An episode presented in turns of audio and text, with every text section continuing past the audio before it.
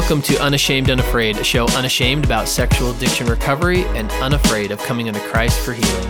where we talk about real recovery stories, answer anonymous questions with experts, and share resources that actually work. I'm your host, Steve. And I'm your co host, James, and we are unashamed, unafraid.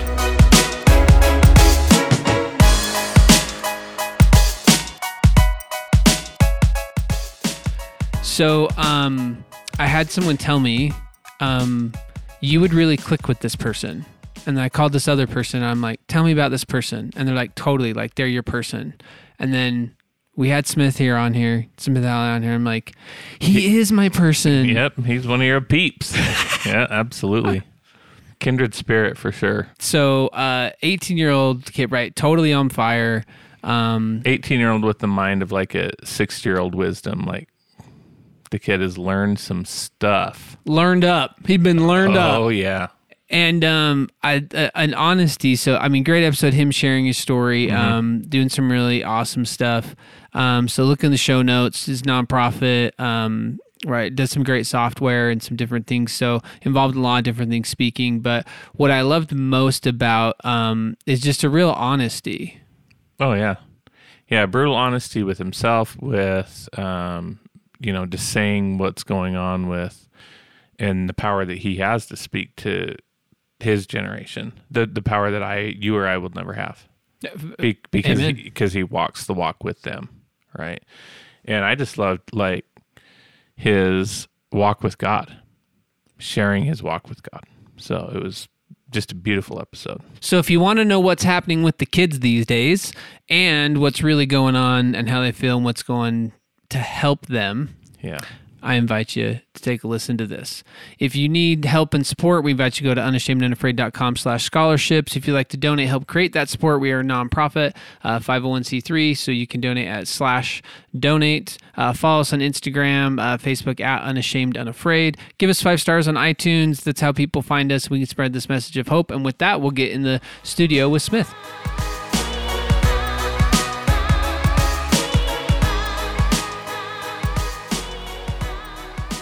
Smith, welcome to Unashamed Land, also known as the basement of my house at the moment. How are you? I'm doing so good. Thank you. How are you guys? Just awesome, man. Happy to have you here. Doing well.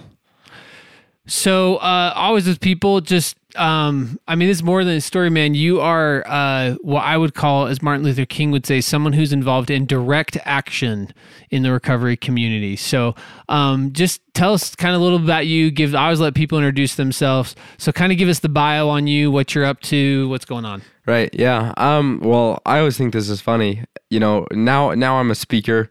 Um. I speak at conferences and schools and stuff like that. But I get up on on the stage with a lot of people who have doctor in, in like in front of their name, and so I often have a, a little qualification slide um, that includes the 58% I got on my math final uh, last semester. And so, um, not a lot about me. I'm a I'm a senior in high school, 18 years old. Um, I have a, a nonprofit foundation called the Live Life Bigger Foundation and a company called Protect Strong. Um, grew up in in Bountiful, Utah. Pretty pretty basic family. I always say that I was raised with four moms because I had three sisters, um, and it's really interesting. Like you think that the little the little sisters you, you'll at least have like some authority over, but you know still another mom. Um, and yeah, I, I, I grew up pr- pretty regular. Uh, I, I like to play lacrosse. I like to fix cars, ride motorcycles, do stuff that maybe puts me in some physical danger. I like it. I, I like it a lot. Yeah, nothing like a little risk to put some spice into life, right? Amen. Amen to that. So tell us as we talk about um, the recovery journey, one thing that um, really turned me on to you is I, I started in ashamed in a place of super not sober, um, which many told me was a bad idea. Um, turned out, I think, to be a great idea because um, there's an authenticity that comes in speaking from within the journey, not waiting till I'm five years sober and seeing if my marriage worked out and then being willing to talk about it. No shame if that's where you're at and that's when you talk about it. It's cool. Um, and so, Right, we're catching kind of you here in the journey, doing your thing, and so um, tell us. You know, I'll, I'll kind of steal James's question, but I'll let James ask James James's question. Let's Already, start there. huh? Just let's just go start there. Yeah, let's go. He's for he's the real deal, man. Come on. All right. So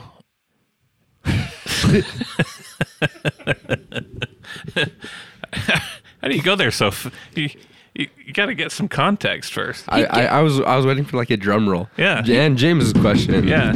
All right. So, so uh, Smith, who is God to you? Who is God to me? Um, I I think that's quite simple. He's he he's my he's my father, but but he's more than that. Like I think that you know people always say, "Oh, Christ is my brother," right? Jesus is my brother, and I think it's so much more than that. I think even calling him that is um gives him less credit than he deserves. He's he's my savior and my redeemer. He's the reason where I am right now, and um ultimately, like he is he is the reason for living, right? He's he's the reason why we wake up every day because if we didn't have Christ, um, if we didn't have God and, and that plan, for me, it's like there's there's no reason to to to wake up every day because naturally I'm gonna fall into sin, and because because I have God, because I have Christ, that there's a reason to wake up every single day and to try, um, and so I, I think I think He's my reason. He's not just uh, God's not just my father, but He's my reason that I wake up every day. He's my reason that that even though I know I'm gonna fail, that even though I know I'm gonna slip up, that that I try anyway. How do you trust that?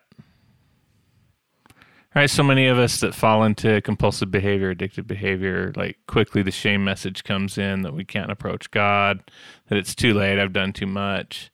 And then we kind of just break that like trust of like, yeah, God doesn't help me out. Right. Right. So how do you how do you trust that now? I think I've had I think I've had enough experiences to to know that that it's true. Like I know it with my full heart. And if you don't mind me like jumping into my story, Please to, do. I- I- yeah, Welcome to Unashamed and Afraid. I, I feel like I feel like I need to give that con- context to to answer the question. Um, so I I start my story the first day of first grade. Um, I always say like some of us have had broken bones, some of us have had stitches, but we've all had paper cuts, right? Um, and so I, I was walking into the first day of first grade so ready. I was so excited. I, I've always been, despite my 58% on my math final, I've always been a pretty good student. Um, I'm very social. I love hanging out with people. And I, I was just ready for, for, for, for first grade. In kindergarten, even there's this girl named Lauren who I had, who I'd really liked. And she had taken, when I say she, her mom had taken me to the Hogle Zoo and she had kissed me in the back seat on, on the cheek. She had kissed me on the cheek in the back seat of her mom's minivan. So I was like high on life um, going into first grade. And so I walk in and I sit down at the yellow table and I'm with my friend Jackson, who I'd grown up with, and this girl named Ellie. Um, and Miss Rooney comes in, my, my my first grade teacher, and she starts class, and she says, "All right, everyone, you know, we're gonna stand up and introduce ourselves one by one." And so kids start standing up and they say their name and sit down, and it comes to be my turn. And I I stand up and I get really nervous, and my legs start to shake a little bit, and I had a stutter when I was little. It was really bad. You might you might hear it my voice um, today, but it, it was a lot worse. And so I get up there and I get really nervous and I go, hi, my name's Smith. And I was just so angry at myself, you know, hmm. that, that first impression Yeah. that, that I was making on everybody down the drain. And I was just so upset with myself. I sit down and a girl from the red table, I still remember it like, like it was yesterday. She turns around, she looks me straight in the eyes and she says, why can't you talk right? Hmm. And so I, I think I think a lot can a, a lot of us can relate, especially with um, sexual addiction. It, it, it all stems from a, a lack of love, and so we try and fill it with with love that doesn't work. Um, but this day, I realized that. Well, I didn't realize I bought into the into the belief, which was a false belief, but a belief that I wasn't enough and that I was never going to be enough. And that included, you know, I was never going to make my parents proud. I was never going to have friends that truly cared about me. And I was never going to have, you know, I didn't believe that there was a God above that could truly love me and that would ever, you know, send his own son for me. Like, I, I didn't think, I didn't think that pertained to me and my soul. But, you know, it's crazy how young of an age I, I just put up a facade that I was okay. I was always just like the brightest, smiliest kid, and and I continued to be that for everyone else. When inside I just felt like a fraud. Um, Yeah. So And you recognize that come up in first grade. Yeah, Yeah. so but my so just because sometimes people I'm not always following grade. So first grade you are six turning seven right. to put in if if age helps people. So uh, you grew up going to church. Yeah. Okay. So how does a kid who grows up going to church, right, is hanging out in primary, um, believe that because he has a stutter, he's not worthy of God's love? Like, so at that point, because I, right, you're speaking from a place now, 18 year old version of you, this point in your journey, this is who God is to me, right? And I know him. Right. But like, who was God then, right? In earlier years for you, Yeah, I, I think I, I think it was the same type of thing, but you know, in, in primary we sing songs like um what's the song maybe it's just a scripture, I don't know. Uh love your neighbor, uh, Right. you know, as I've loved thee, love one another. Yeah, lo- love one another. And if if someone else doesn't love me, well, well, the first thing is as a kid you don't realize, you know, God's almost just a thought, right? God's almost just a thought, and I think for me, believing in the atonement of Jesus Christ, until you go through that, He's until you really utilize that atonement, you don't, you can't have a sure testimony of Him. And so, you know, uh, for one, I think that He's just a thought when you're little. You know, you hope, you know, you hope that He's here, He's there. He there's an idea that He's there. Yeah, but it's too, a little too abstract for Yeah. that young of a brain Yeah. to really grasp onto. and and the fact that like you know if if i'm supposed to love someone else like god loves me if all these other kids are making the, the other thing is I, I grew up being the chubby kid and so if all these other kids are, are making fun of me for my stutter and because i'm chubby you know how does that reflect on they're loving me like god loves me right? And i think mm-hmm. that i think that mm-hmm. i saw that if these people don't find value in me and of course, I think I think ultimately we all get into our own heads, and I think that Satan's job is to plant a seed of doubt. And I think that very easily we can get into our own heads, and we believe that we believe that God can't love us, and we believe that all of these people, you know, we think that we're the only ones that they're picking on. But ultimately, that's happening to everybody, right? But we just don't know that because that seed of doubt believes us to feel. Once again, I'll, I'll say this a million times in this podcast, I, I promise. Satan's goal is isolation. One of my favorite one of my favorite quotes is addiction is grown in solitude and destroyed in community. And so I really believe that yup. that that tool is made to isolate isolate you and satan if he can get that done which which he did you know he can make me believe that i feel like i'm the only one Yeah. Yeah. I love the quote from uh, uh, Heart of Man. It's an excellent uh, Christian documentary. If you haven't heard it, watched it, definitely worth the watch. It's a you know the prodigal son. But anyways, there's one um, it's documentary style. So it's a therapist, uh, Allender. It he has the weird Al hair. He's the guy in there with the weird Al Yeah. Allender. Dan Allender. Yeah, Dan Allender. And he says, you know, when we have these moments with Satan, with the adversary, where he can turn how we see our identity, you know, he's like, what's the investment of that moment for him over the course of a lifetime? right A lifetime. Because once you believe what the girl at the red table said about you, now that is the lens that you're now seeing all of your other life experiences through. Totally. Uh, and I think you said it well when you're like, so now it's like, if this person, well, then all the kids in the class must not like me. right. And I, I think you know i talk a lot about like cyberbullying and um, i'm a bit a- big advocate for like suicide prevention. And i think why we're having a mental health crisis right now is because this is now how bullies work in today's society. And you know in back in my parents' day, a bully would come up to you and punch you in the eye on on the playground, walk away, you know, call you an idiot, and and that was it. Satan doesn't do that. Satan doesn't come and punch you right in the eye. He's, you know, that one little text that pops up on your Instagram DMs, that that little seed of doubt, and then that feeds on your insecurities, and that the natural man, if you don't learn to control it, it it grows that. And so I think that's why we're having a a huge crisis is because in in turn this technology, social media in a lot of ways has made it possible for people who have bodies to join the adversaries team.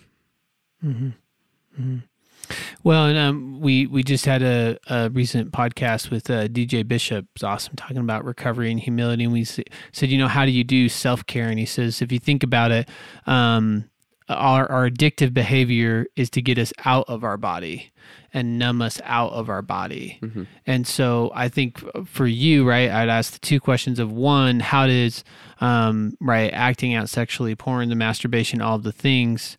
Um, what has it been like for you as you're outside your body, right, before entering recovery and kind of that work, and then what do you do now to stay in your body? right?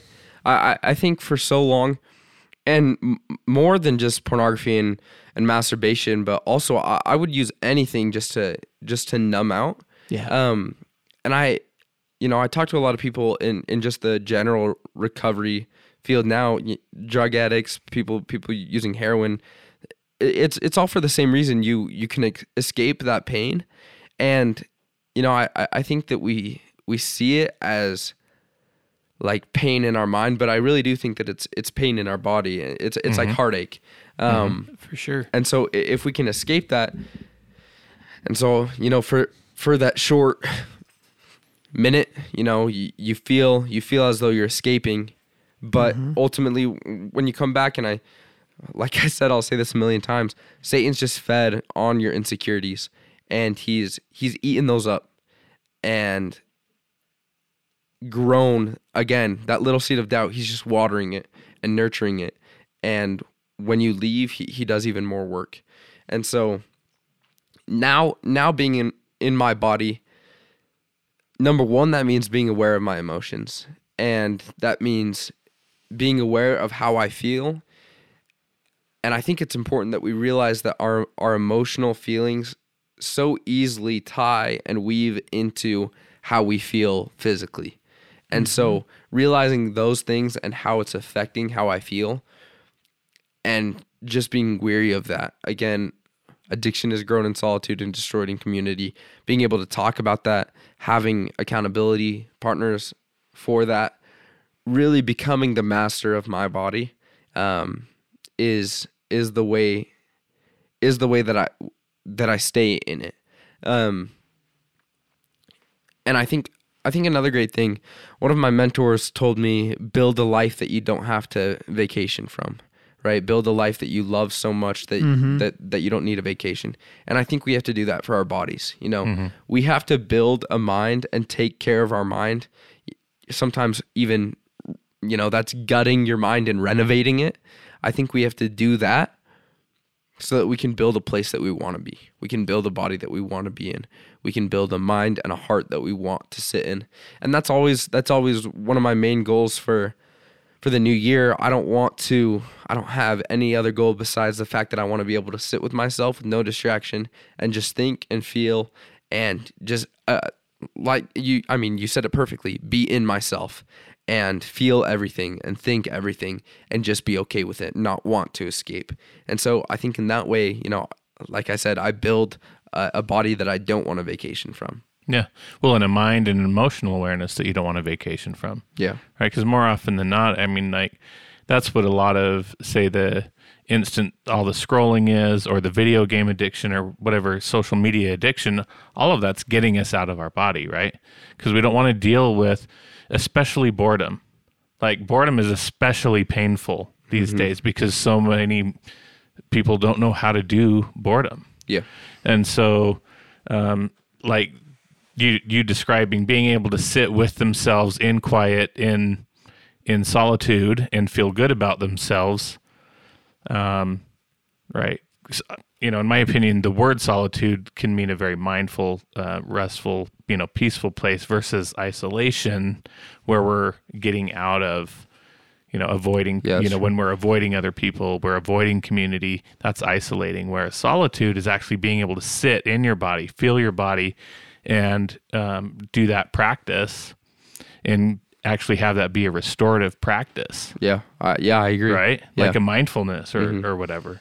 Yeah. So So, w- one question I have because I I think um, there's some super profound things just about what you're doing at the age that you're doing. I want to get into that, but before getting into that, where where was kind of the line for you of choosing to be in recovery? Right. Like when were you like, huh, this might be a problem, right? So when did it become like, oh, this is an issue, right? And what for you kind of transitioned from where you were of right the shame you're picking up from the girl at the red table to to being actively in recovery? Like how did that change happen for you? Right. Yeah. And and I'll just you know briefly finish finish the rest of my story so I can I can get to that point. Um, nine years old, I was exposed to pornography on a tablet that my that my mom got me for Christmas. And just for context, like my mom was supposedly the woke mom in the neighborhood and knew what filters and restrictions and conversations to be having. And every the second Monday of every month, we'd sit down and have like our pornography education night where we'd talk about like what to do when you saw it, when, when you see it. And um, so I remember seeing this, and I remember her saying, "Turn it off and tell an adult." So I, I turned it off and I put the tablet aside, and I immediately think back, you know, that second the second part of that tell an adult. I think back to that kid in the first grade, and I was afraid that even though it wasn't my fault, you know, it was a very innocent exposure. I clicked on something that wasn't what it appeared to be. Um, even that innocent exposure, I was I was afraid that they would be disappointed and ashamed of me, and so I kind of swept that under the rug and uh, nothing really came of it for you know the next nine months to a year, and then it crept back into my life as as a drug and as a way that again I was escaping my body and um, I was it was a small fix to everything that I was feeling and dealing with.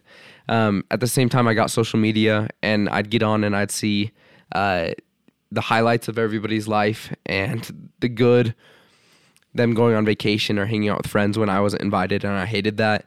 Uh, you know, you, you, see those guys posing with washboard abs, and like I told you, and like you see today, I've been initiated into team team dad bod young, um, and so that wasn't me. You know, I I started to hate my body in the situation that I was in, um, and then in eighth grade, in in my shop class, I remember sitting there and and I made a plan. plan uh, I made a plan to to take my life.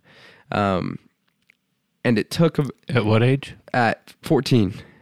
And I remember I remember this feeling cuz through all of this, you know, I didn't feel worthy of the love that my that I knew my family was was willing to offer. It wasn't that it wasn't that I had a horrible home life and that you know, I didn't have love there, so I tried to get it somewhere else. It's that I didn't feel like, like I was deserving of of my family. And I knew that my parents loved me so much and I so so I didn't want them to find me dead, and I didn't want them to be the the, people who walked in on me, and so this this whole plan revolved around um, my parents leaving for the weekend, and so I you know I had to wait for that because because I didn't want them to find me, and so um, you know I, I'm just waiting, and then I had some some conversations I had um, a conversation with one of my great mentors now, uh, Rob Eastman. That that helped me realize that I was worth living. And then the organization Fight the New Drug, I'm sure you guys know. Yeah. I found them and I realized that I wasn't a bad kid, but a good kid involved in bad stuff. And yeah. that that really hit me. And that that's what saved my life. Which is so cool now because I, Clay Olsen, who founded Fight the New Drug, I know him well and it's I was able to tell him that story and and just tell him that that he really I mean he saved my life. And so um kind of kind of got through that where where I I knew that my life was worth living but still at the end of 8th grade, you know, 14 almost 15 years old, I was still depressed and dealing with anxiety and I was consuming pornography 5 to 7 times a day. I uh, wasn't getting help with my with my mental health. Um, and because this is such a una, unashamed podcast and you know i think what i'm talking about is is specifically towards the listeners i'll share um, i go on a lot of podcasts for different things and i i usually don't share this part but um, ultimately porn porn wasn't enough and i was consuming so much of it and once once again a huge problem with the, the sex industry is that so many kids are going to it to learn about sex um, yeah. and so there was this girl that I, I really liked and she liked me and one of the reasons why I tell kids to st- stay off Snapchat, we we message each other about getting together and doing some of the. She was involved in pornography too, getting together and doing some of the things that we we had seen. Um, met up, you know, got involved with that stuff. I remember that day so vividly. It was it was March thirteenth, um, two thousand eighteen, and I remember for about the five years previous to that, I I hadn't felt anything.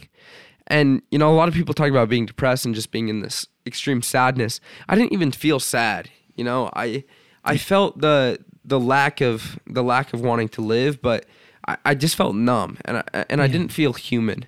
And super common, right? Yeah. That's what that's what I find. Like in a lot of the stories, we end up hearing is it's like um, pornography and that cons- consumption of that. It doesn't necessarily make us feel numb or good or high, or, or I mean, sad or high, right? Low or high. It leaves us numb. right. Well, you, you talk about that from just your depression of Yeah. a nothingness, a void, an emptiness, Right. not not a laying in bed crying it out all the time. But No. I mean, in your own story, right? Right. You're about a big depression. Yeah, and so you just left numb because that's actually what the activity of pornography is about. It's all about numbing out the painful experiences. And like Brene Brown says, you can't selectively numb out your emotions. Right. Right. You can't Both. just numb the bad, right? Because when you numb out the bad, you numb out the good, and you then you're left numb. Yeah. And that numbness is hell. Yeah, yeah, I agree. And and so I, I remember I remember walking home actually, and for the first time in five years, like I felt something, mm-hmm. and I I honestly felt, and this is one of the reasons why I can't deny God, is that he oh he ripped open my heart and he made me feel everything, hmm. and Tell me about that. it well so i'm walking home from from this experience and i remember i remember just crying. Like and i hadn't cried in so long. I hadn't cried in probably three or four years. And i remember just crying and it, it was to the point like i wasn't there weren't just tears coming out of my eyes i was sobbing right? And I remember feeling that, that first glimpse of like, okay, I need to I need to take control of my life, right? I need to I need to do something to change this right here, and w- when I felt that, I, I immediately went home and I I texted this girl and I was like, hey, you know, I can't do this anymore. I'm getting back on the right path. Um, of course, I I didn't right. I, I broke this thing off. So I, I texted her that, and obviously that hurt her emotionally. Um, I I told her I was going to meet with my bishop, my my religious leader. I didn't, but I, I just told her that we couldn't be friends anymore, that we couldn't be affiliated affiliated with the um, with each other anymore. That because I I had really felt hurt, um, I had really felt that I was I was doing something wrong, and so then um, a month and 10 days later the the police the police called my parents and obviously she she had been hurt that like she had shared something that's pretty sacred with me and then i had just you know in, in a worldly sense Yeah, yeah. treated that like crap Right. And even though it, was consensual she was hurting and so she went and and told her her parents that that it wasn't consensual and then uh, my parents got a got a call from the police that I was being charged with sexual a- aggravated assault um and that's that's when that's and your when parents didn't know the story. no they they they They're just seeing the smiley kid who's Yeah. still putting on the show. and, and of course they knew that something was off one huge thing that i there's something huge that is wrong with society today is that we we write this stuff off as a teenage phase right like Yeah. oh give him a couple years he'll come out of it no i you know humans were were created to be happy at all stages of their life and yeah there's such thing as hormones but there's still happiness there and so so many times they, they they'd been told, "Oh, it's just a phase. He'll come out of that." You know, he, he's just a teenage boy. I was the only boy. They didn't know what it was like, and so um, obviously this happens. My uh, I remember my parents came on April twenty third, two thousand eighteen, came and checked me out of school, and I knew it was bad. my mom was waiting at the office for me, and we start walking out of the school, and sh- she's just not talking to me. And we step out, we open the door, and we step outside, and my dad's sitting there in the car, and I was like, oh, oh no, you know, because he had left work for this. Um, he was ex-army, very strict house that I that I grew up in, um, and like that was the blow up day. I thought my world was ending. Um, but where I wanted to get to with this, that night, you know, I, I didn't know. I didn't know what my life was going to be. I didn't know. I, I thought my world was ending. I didn't know if this would manipulate like what college if I could go to college, if I could go on a mission, if I'd have to switch schools. Like I didn't know what was to happen. And my mom comes down to me that night and she grabs my face and she says, "Smith, I'm going to fight for you, but you have to fight for yourself first. And I I remember just crying. Um but I felt so relieved that she knew and that, and that we were to fight this together. And I I just looked at her and I said, "All right, mom, I'll fight. I'll fight." She goes, "Okay, cool. You've a you have a meeting with your bishop tomorrow at at 6." And I was like in my head, "Oh, can we wait till next week to fight?" You know, Yeah. that was always something that I was taught to be afraid of. Um, Yeah. I think Yeah. non-verbally taught taught to be afraid of, um, just because of the the vulnerability that comes with that. And where going back to the first question that you asked, where I knew, where I knew that I could trust God. Yeah. I remember I walked into into my church building. I shook my bishop's hand and I, I remember thinking, I'm like, I don't know this guy. You know, how how often as a youth do you talk to your bishop? Youth youth conference and you say four words to him every Sunday, right? And so I remember thinking like, oh, I don't know this guy. And never have I ever felt such love, comfort, a lack of judgment from anyone in my whole life and I knew I knew then that I was going to be okay, that I was safe. And then I called my dad and my dad and my bishop gave me a, a blessing and they laid their hands on my head and the only three words I remember are Smith Benjamin Alley. But I will never forget the way that I felt I I felt Jesus hug me. I felt him hug me. And I and I knew right there I'm like I I can never ever in my life stand up and deny that that happened. I, I will never deny that that he was there and and I felt and I felt him I felt him say I, I'm with you and I'm here. Reach out your hand, let me take it. Let me save you. And I I knew then that I could trust him. And that's when I was just like just like I told my mom, I was like, "All right, God, I'm I'm I'm gonna fight, and I'm gonna put hundred percent into this, and I know that if it's if it's your will, if you're really there, that that you will return everything." And at that point, it was it, it was just hundred percent in in my recovery. You know, I joined a support group, and I got a therapist, and I I just put pedal to the metal. Like I I remember I remember that summer, just it was stupid what what my schedule was like. I was always either at a group or doing journaling, or I'd come home. I was working at Chick fil A. Um, 14 years old, I was working like 50 hour weeks at Chick fil A in the summer. And I'd come home and I'd just do dishes and listen to James the Mormon, the, the rapper. And Yep. that was my life. Yeah. Yeah. No, I love that.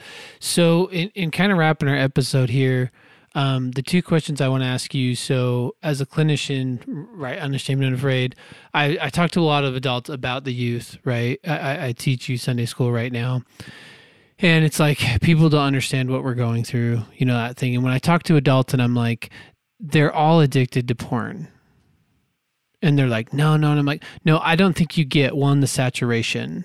Like, I don't think you get how social, like, you can't filter social media. That's a mind, people, um, a lot of people still don't know that. Right. I'm like, you cannot filter Instagram. Yeah.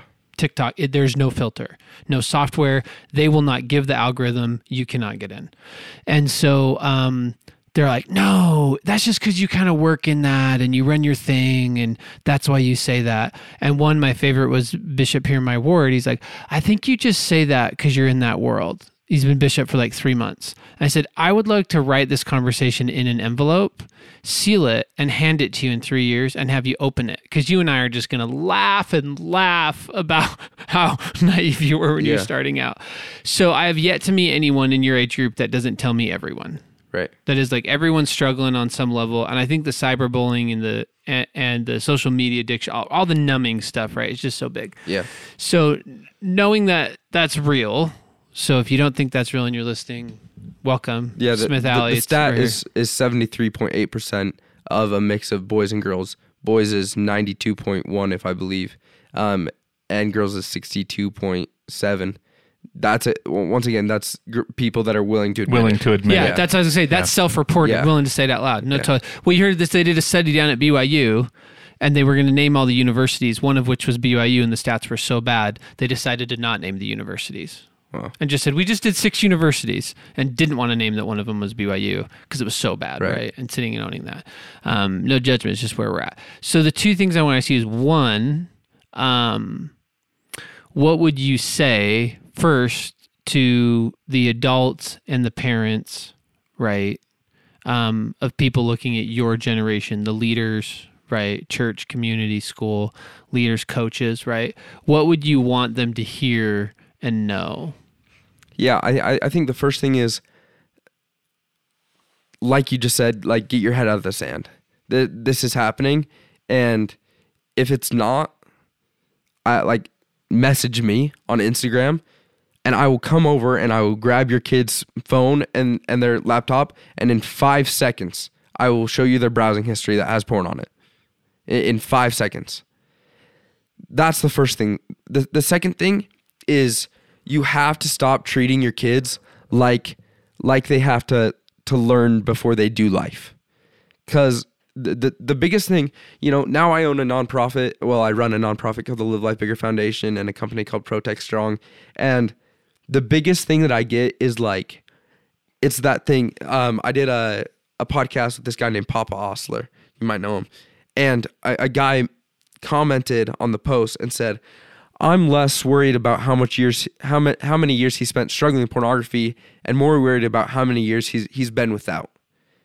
And we have this idea that like you have to be like you said like you have to be somewhere before you talk about it and I think that's crap. And I think that you know kids need need to go out and they need to start doing life right now.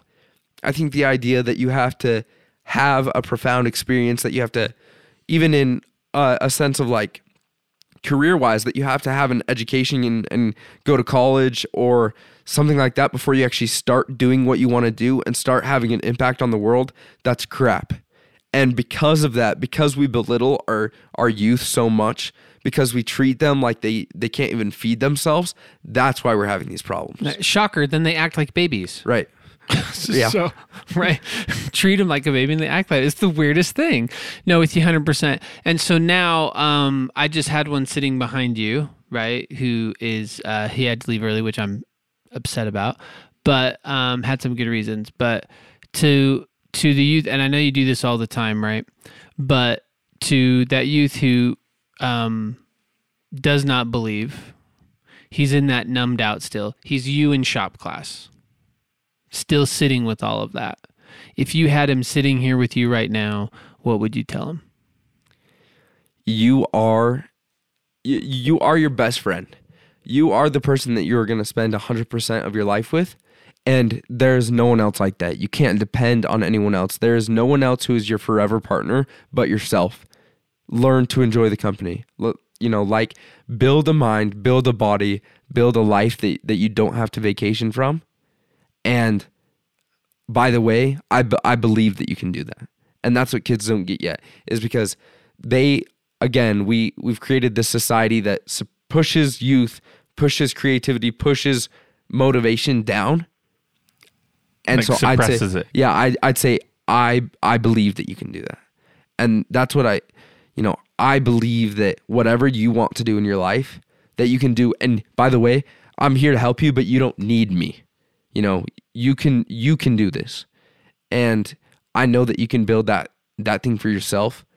And the other thing is uh, there's a quote, and I'm not going to get it right. Criticism isn't something to avoid, it's what you should expect to get when you start hitting big. And I, I mm-hmm. think I think that I, I wish I would have known that. That people people criticize because you're doing something right. People criticize because you're living a life without regret and they're still living in it. Yeah, love that. So, Smith, one thing we always do with people, we're really big into the music and connecting with God through music. So, worship music. Uh, you may not know this about me, but my name here is Rapper Host because um, I'm huge on the Christian rap scene. So, CHH is my jam. Um, so, after all night, hit that. But a song for you that you feel is representative of your journey with God, where you're at now, if you had a song that expressed your feelings of this journey you've been on your life and, and the hope that you have now. Oh man. Um in in case you don't live forever by Ben Platt. Um it it it reminds me a lot of my my earthly father too, uh, my dad, but but really God. Um and it, it says in, in case you don't live forever, let me tell you I love you more than than you'll ever wrap your head around um, it talks about how I'm here because of you, and you've everyone I am, everything that I am right now, is because you loved me, and I and I th- I think you know that's how I feel about God. I love that, Smith. Thanks for being here with us, man. Thank sharing you. your heart. So, um, if they people want to find you, where can they find you? Yeah, I'm on Instagram at live.life.bigger, uh, www.livelifebigger.org. Awesome. So that's where you can find Smith. Reach out, um, doing some really incredible things we didn't get all the way into in this episode. We'll talk about some of that in the intro. Um, but very cool. So thank you for sharing your heart with us, right, and being open um, and speaking for a younger generation that needs more people speaking out. Um, so appreciate you doing that. Thank um, you. If you loved what we're listening to, um, go and give us five stars on iTunes. That's how the world finds us, how we populate, get us in the algorithm, spread the message of hope. Um, if you were looking for a scholarship and need help in your recovery and resources, go to unashamedunafraid.com slash scholarships. And if you would like to hear the bonus content here with our friend Smith, uh, go ahead and go to unashamedunafraid.com slash donate. Uh, all of our donations, 100% of the money goes to just running the podcast. No one here gets paid. Even Jason editing the audio spends hours and hours, which we're grateful for. Um, but all of that money goes to the scholarships to help other people in a recovery. So, um, invite you to reach out, join us as an outsider who are bold, accepted, and unashamed. Great community to be a part of. And uh, with that, we'll leave you with some Ben Platt. You put all your faith in my dreams gave me the world that I wanted. What did I do to deserve you? I follow your steps with my feet. I walk on the road that you started. I need you to know that I heard you, every word. I've waited way too long to say everything you mean to me. In case you don't live forever, let me tell you now. I love you more than you'll ever wrap your head around. In case you don't live forever, let me tell you the truth. I'm everything that I am because of you.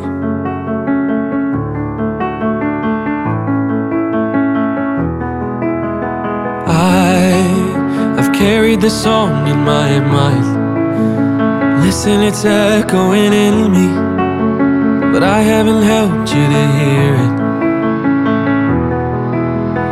We We've only got so much time. I'm pretty sure it would kill me if you didn't know the pieces of me are pieces of you. I've waited way too long to say everything you mean to me. In case you don't